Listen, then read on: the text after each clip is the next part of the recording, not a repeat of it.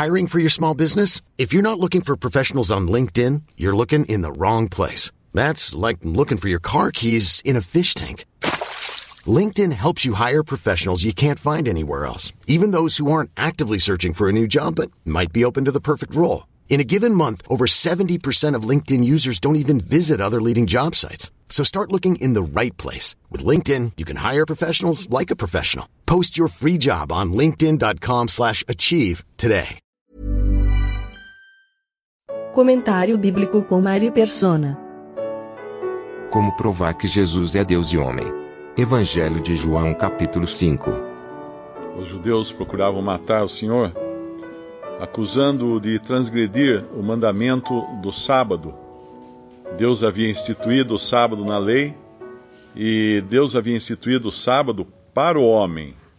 Não era contra o homem, para o homem, para que o homem pudesse descansar no sábado. Era um mandamento de misericórdia para com o homem.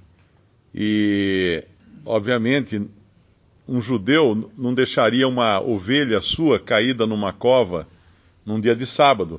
Ele resgataria a sua ovelha, como é o próprio exemplo que o Senhor dá numa, numa outra passagem. Porque fazer isso, mesmo que fosse num sábado, era um ato de misericórdia. Uma pessoa trabalhar no sábado, fazer qualquer obra que não fosse um ato de misericórdia, sim, estaria transgredindo a lei. Mas um ato de misericórdia como esse de, de curar esse homem que estava doente há 38 anos, uh, isso não tinha nada a ver com transgredir o sábado, transgredir, transgredir o mandamento do sábado. Mesmo porque nesse sábado esse homem estava ali, do lado daquele tanque, esperando a água se mover, e quando ele fala que ninguém o ajudava quando a água se movia, isso queria dizer que tinha pessoas ali que talvez ajudassem outros, e não ajudariam se fosse sábado. Acaso aquele tanque se fecharia em dia de sábado para ninguém se arrastar até, até a água para ser curado? Então isso aqui não, é, não foi uma transgressão da lei, foi um ato de misericórdia e a lei permitia atos de misericórdia uh, feitos no sábado para salvar vidas, uh, como o Senhor Jesus faz aqui com esse homem. Mas o problema todo é que a inimizade deles era profunda. E, e para piorar as coisas, o Senhor vai falar isso aqui no versículo 17. Jesus lhes respondeu: Meu pai trabalha até agora, e eu trabalho também. Como assim? Quantos anos tinha esse homem que estava na frente deles, dizendo que ele trabalha até agora em, juntamente com o pai? Juntamente com aquele que uh, que aparece lá em Gênesis, aparece em Êxodo, aparece nos livros, no Pentateuco de Moisés, como Jesus podia trabalhar até agora? Ele, ele é Deus. Jesus é Deus. Deus encarnado, Filho de Deus encarnado. Ele nunca deixou de ser Deus, ele sempre será Deus, ele sempre será uma pessoa divina da Trindade. Para nós é uma não causa muito impacto nós lermos esta passagem aqui, porque nós fomos criados numa sociedade uh, cristianizada. Então todo mundo fala assim: ah, eu sou filho de Deus, ah, eu sou filho de Deus, Deus é pai, Deus é pai. Né? A gente vê muita, muita até decalque atrás de carro: Deus é pai. Uh, mas se você vivesse no, numa, no, meio, no Oriente Médio, por exemplo, seria um, uma, um escândalo chamar Alá de pai. Falar que Deus é pai, de jeito nenhum. Se você vivesse em Israel, ainda nos dias de hoje, seria um escândalo dizer que Deus é pai em Israel. Porque isso, isso é um, uma coisa que não cabia no Antigo Testamento, era uma revelação que agora o Senhor estava trazendo que ela, ela era, uh, ele sempre foi filho de Deus, Deus sempre foi o pai do Senhor Jesus, mas ninguém sabia disso, a não ser quando ele vem ao mundo e revela isso. Revela por si mesmo e revela através dos seus discípulos. E quando nós vamos lendo, cada versículo que ele fala aqui mostra uma conexão tão íntima com o Pai que dá para entender que um não poderia existir sem o outro. Não poderia se pensar em um Deus Pai sem a existência de um Deus Filho. E não poderia existir um Deus Filho sem a existência de um Deus Pai. Tamanha é a, a ligação uh, que cada versículo que ele fala revela. Aí no versículo 18, por isso, pois os judeus ainda mais procuravam matá-lo. Porque não só quebrantava o sábado, agora o sábado ficou, ficou um menor problema aqui. Porque ele, ele levou o assunto, o assunto a, um, a um patamar muito mais elevado. Muito mais elevado. Tirou ali da, da questão da lei, de guardar a lei ou não guardar a lei, de exercer misericórdia ou não exercer misericórdia no sábado, ele levou ao, ao patamar mais elevado que poderia existir. Porque a, a divindade de Cristo é, vamos dizer assim, é a cereja do bolo, em termos de doutrina. Não tem nada mais elevado do que a divindade de Cristo. Um, o Deus Filho se fazer homem, vir a esse mundo. Lá em 1 João, capítulo 4, nós lemos até da importância, é, 1 João capítulo 4, da importância dessa doutrina. 1 João capítulo 4, versículo 2. Nisto conhecereis o Espírito de Deus. Todo espírito que confessa que Jesus Cristo veio, veio em carne é de Deus. E todo espírito que não confessa que Jesus Cristo veio em carne não é de Deus mas este é o espírito do anticristo, do qual já ouvistes que há de vir, e eis que já está no mundo. Uh, essa, essa expressão veio em carne não é equivalente à expressão nasceu. Porque todos nós aqui nascemos, mas nenhum de nós aqui veio em carne. Porque, porque vir em carne iria implicar uma existência prévia e nenhum de nós existiu antes da nossa concepção em carne, no ventre da nossa mãe. Então, vir em carne era algo que denotava eternidade, uma pessoa eterna, uma pessoa que já existia na eternidade antes de vir em carne, antes de assumir um corpo de carne. Então, todo o esforço que já acontecia no primeiro século da parte de alguns hereges ou nos primeiros séculos, não é? da parte de alguns hereges que tentavam negar a divindade de Cristo, dizendo apenas que ele era um, um Deus menor, criado pelo Pai ou alguma coisa assim, todo esse esforço é em vão. Porque isso, inclusive, é uma característica do anticristo. Negar que Jesus veio em carne, que ele é Deus e homem. E voltando lá ao nosso capítulo, de João capítulo 5, uh, ah, eles queriam matá-lo agora. E aí o Senhor piora ainda mais as coisas. Né? Se a gente pudesse pensar, uh, se fosse um réu aqui durante o interrogatório, era como se ele, cada vez, ele confessasse um crime maior.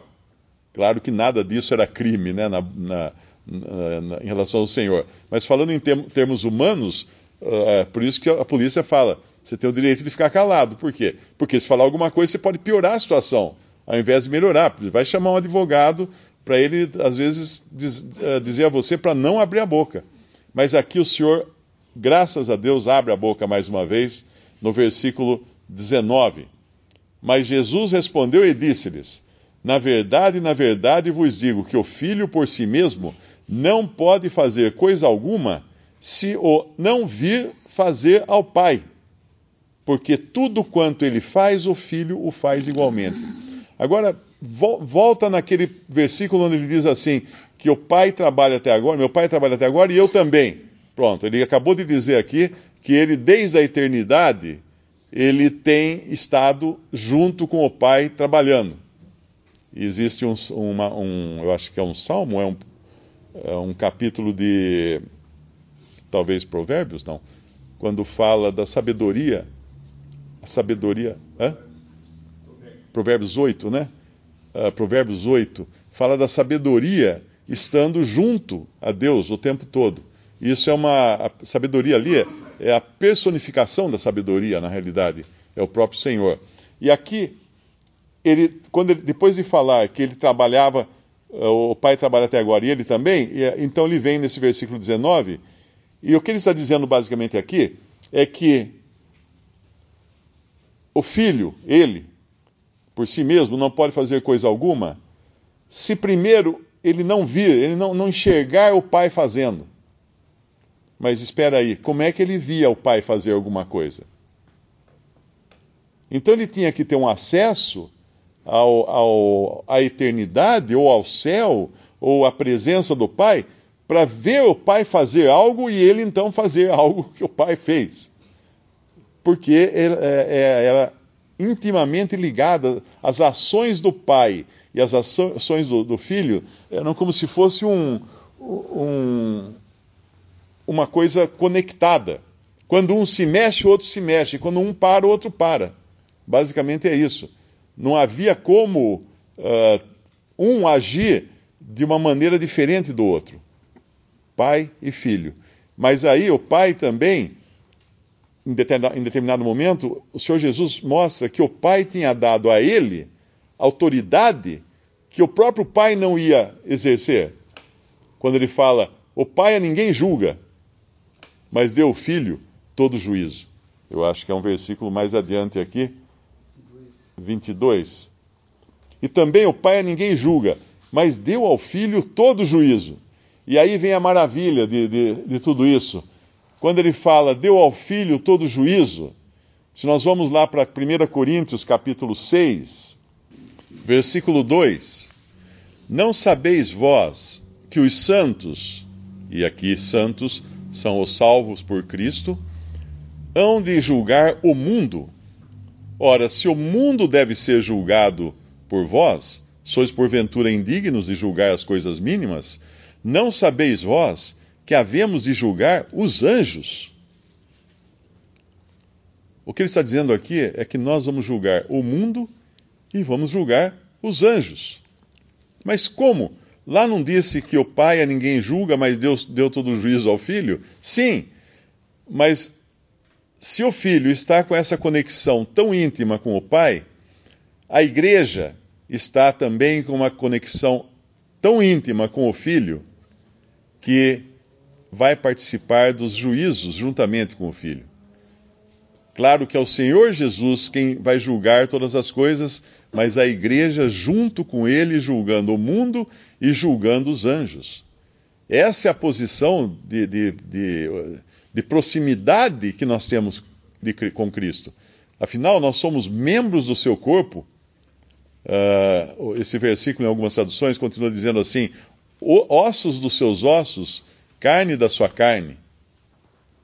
Algumas, algumas versões não têm essa segunda parte do versículo, mas de qualquer maneira, nós somos a noiva. E a noiva tem uma ligação tão íntima com o noivo que ela vai estar junto no julgamento do mundo e no julgamento dos anjos. Então, aquela intimidade que o filho tem com o pai uh, desde a eternidade, ele, ele, vamos dizer assim, não sei se é totalmente correto, mas ele estende esse privilégio agora à igreja. Ele estende o privilégio da intimidade da igreja com ele, ao ponto da igreja fazer as coisas que ele foi designado para fazer, como julgar o mundo e julgar os anjos com o tempo se introduziram heresias, doutrinas estranhas, malignas até, coisas saídas do, da garganta do diabo para penetrar na cristandade, como a, a doutrina da, da, que nega a divindade de Cristo. No caso, existem algumas seitas uh, que se fazem passar por cristãs, como os mormons, e as testemunhas de Jeová, que negam que Jesus seja Deus e homem. Uh, dizem que é um Deus e homem, mas não Deus e homem, em, nessa conexão íntima com o Pai. Mas um versículo aqui põe por terra esse tipo de audácia, até, que a gente pode chamar, de pessoas que, que querem negar a divindade de Cristo, como aqui no versículo 22, uh, versículo 23, para que todos honrem o filho como honram o pai, ou seja, da mesma, no mesmo grau em que honram o pai. Quem não honra o filho, e podemos acrescentar aqui, quem não honra o filho do mesmo modo como honra o pai, não honra o pai que o enviou. Então, isso aqui é um, é um problema insolúvel para aquelas religiões que negam a divindade do Senhor Jesus. Porque se, aceit... se os judeus aqui, neste momento, aceitassem que o filho era divino, assim como o pai, o que eles tinham que fazer? Se prostrar no chão, em adoração ao filho. Eles tinham que se jogar no chão adorando o filho, assim como adoram o pai, assim como eles adoravam o pai. Uh, e, assim também todo ser humano. Uh, nós sabemos que um dia todo joelho se dobrará, toda língua confessará que Jesus é Senhor, para a glória uh, de Deus Pai. E, e é nesse sentido aqui que a honra devida ao filho deve ser no mesmo nível da honra devida ao pai. Um testemunha de Jeová, um mormon, jamais admitiria tal coisa. Jamais. Ele, talvez ele falasse assim, não, a gente tem que honrar o filho, mas espera eh, aí, não, vai devagar, não é tudo isso não. É assim, honrar o filho assim como honramos o pai. O Senhor Jesus é digno de louvor e de adoração também. Ele é na, ele é na Bíblia aquele que nunca nega ser adorado. Nós encontramos, encontramos Pedro se prostrando diante de um anjo, o anjo fala: Levanta. Uh, aliás, uh, Cornélio se prostrando diante de, de, Pedro, Pedro fala: Levanta, que eu também sou homem. E, e, e João se prostrando lá em Apocalipse por duas vezes nos últimos capítulos de Apocalipse, ele se prostra diante do anjo, o anjo fala: Levanta, que eu sou o conservo teu e dos teus irmãos. Ou seja, os anjos não devem ser adorados, os homens não devem ser adorados, mas muitas vezes nós vamos encontrar o Senhor Jesus, alguém chegando aos pés dele e, e o adorando. E ele não nega essa adoração, ele não rejeita, ele não refuta a adoração, como fez Pedro ou como fez o anjo lá em Apocalipse. E aqui ele fala, depois de falar essa, dessa passagem que, que desmonta qualquer pretensão de querer uh, transformar o filho num Deus menor que o pai, nós temos uma outra passagem também que, a, que resolve a questão de outra seita religiosa que pegou carona no cristianismo, que é o espiritismo reencarnacionista de Allan Kardec. Que, na realidade, ele pegou crenças orientais que já existiam há séculos, adaptou isso para o gosto ocidental cristão e ele, num dos seus livros, ele mesmo confessa isso. Ele diz que se ele, se ele apresentasse do jeito que era o reencarnacionismo, uh, o público ocidental não ia aceitar. Então, ele procurou mesclar isso com o cristianismo, com o evangelho, para que ficasse palatável à, à sociedade europeia, no caso da época, a, Fran a sociedade francesa, né? Allan Kardec era um francês, para que eles aceitassem a, a doutrina reencarnacionista como sendo algo uh, com roupa, roupagem cristã. E por essa razão, o próprio Espiritismo nega todo o Antigo Testamento. Não só nega que Jesus é o Filho de Deus e é Deus e homem encarnado, mas diz que ele é um ser superior, que ele é um espírito iluminado, como se tivesse isso sendo de alguma de algum elogio ao Filho de Deus. Seria como chegar para Einstein e falar assim: uh, Einstein, você é ótimo em tabuada do 2, não é? Não, não é elogio nenhum, não seria elogio nenhum para o Einstein falar que ele é ótimo em tabuada do 2. Assim como não é elogio, elogio nenhum falar para o Senhor Jesus que ele é um espírito iluminado, que ele é um ser superior ou qualquer coisa assim. Então, quando nós lemos, por exemplo, no Antigo Testamento, na lei de Moisés, que Deus proibia tentar comunicar-se com os mortos. E isso lá é, é, cabal, não tem o que discutir quanto a isso. Necromancia era proibida. E claro que o Espiritismo nega, uh, rejeita o Antigo Testamento, só aceita os evangelhos e ainda assim, dos evangelhos, só as palavras de Jesus. Você vai discutir com o espírita e vai falar assim: não, eu aceito só o que está no evangelho. E eu aceito só as palavras de Jesus. Tá bom, então vamos ver as palavras de Jesus aqui. No versículo 40 e 5. Não cuideis que eu vos hei de acusar para com o Pai. Há um que vos acusa, Moisés, em quem vós esperais. Porque se vós cresceis em Moisés, creríeis em mim, porque de mim escreveu ele. Mas se não credes nos seus escritos, como crereis nas minhas palavras? Então, qualquer religião que não crê nos escritos de Moisés e tenta se passar por cristã, não crê realmente em Cristo, não crê realmente nas palavras de Cristo, porque Moisés deu um aval de quem era Cristo, antes mesmo dele ter vindo ao mundo. A exclusividade de filiação é apenas dos salvos por Cristo. E, e, lá em Romanos fala disso, porque quando fala dos animais ou de toda outra criação, podemos ler em Romanos capítulo 8, no versículo 19, porque a ardente expectação da criatura espera a manifestação dos filhos de Deus porque a criação ficou sujeita à vaidade, não por sua vontade, mas por causa do que a sujeitou, na esperança de que também a mesma criatura será libertada da servidão da corrupção para a liberdade da glória dos filhos de Deus.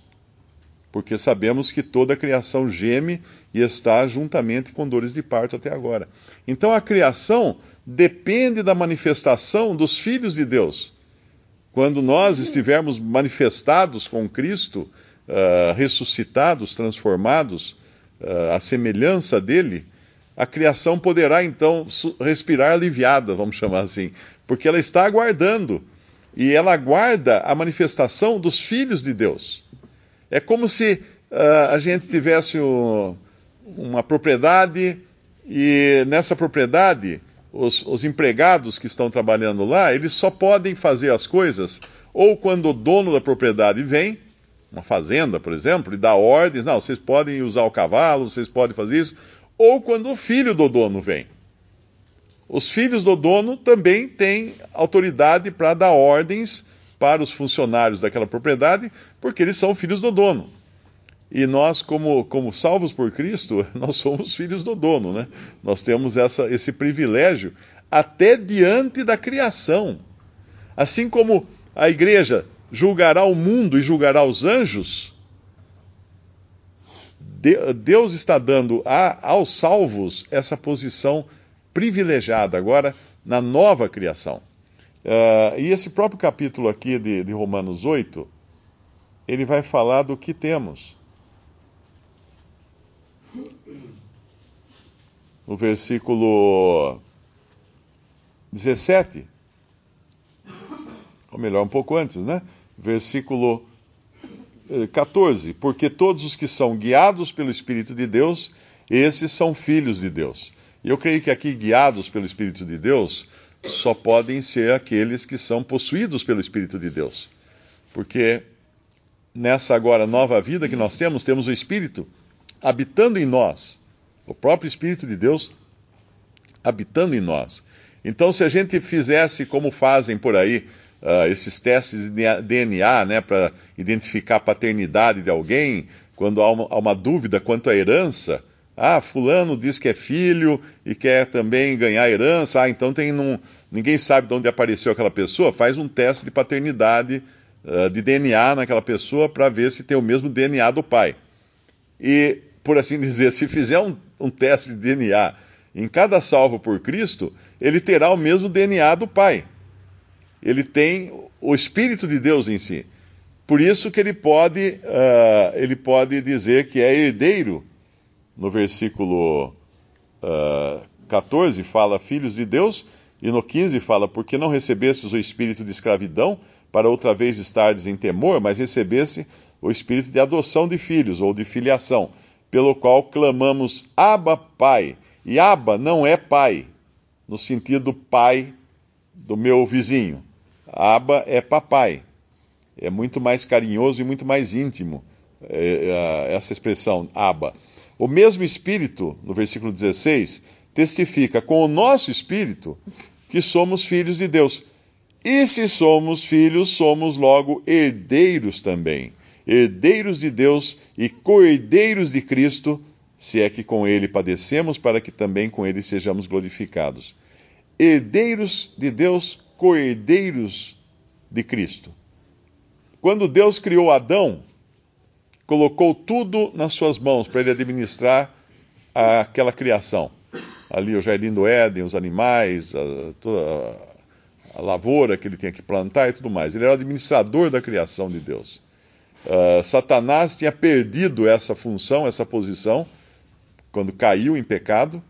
Deus criou o homem, deu ao homem essa posição de administrador, mas e Adão é chamado filho de Deus porque ele é criado diretamente por Deus, mas eu não creio que ele tivesse essa mesma, uh, essa mesmo, esse mesmo privilégio de filiação que nós temos hoje. Uh, porque uh, Satanás, eu creio que também é chamado filho de Deus, como todos os anjos são chamados filhos de Deus, mas não tem esse, esse espírito de filiação. Então, quando, quando Adão caiu, Deus Pai envia o seu filho. E quando o Senhor Jesus morre na cruz, ali termina aquela criação. Deus coloca um fim no homem natural na cruz. O homem feito para esse mundo, para esse tempo, para essa matéria, termina na cruz. E aí vem com a ressurreição a nova criação. E nós somos agora participantes da nova criação. E nessa nova criação, então, somos filhos de Deus e herdeiros, com, herdeiros e cordeiros com Cristo. E, e, também herdeiros, como fala lá em, em Efésios 1, de todas as bênçãos espirituais em Cristo Jesus. Ou seja, tudo que é de Cristo, tudo que está em Cristo, tudo que está no, no testamento, vamos chamar assim, da, de, de, de, para os herdeiros, nós somos herdeiros legais de Deus por intermédio de Cristo. Visite respondi.com.br. Visite também 3minutos.net.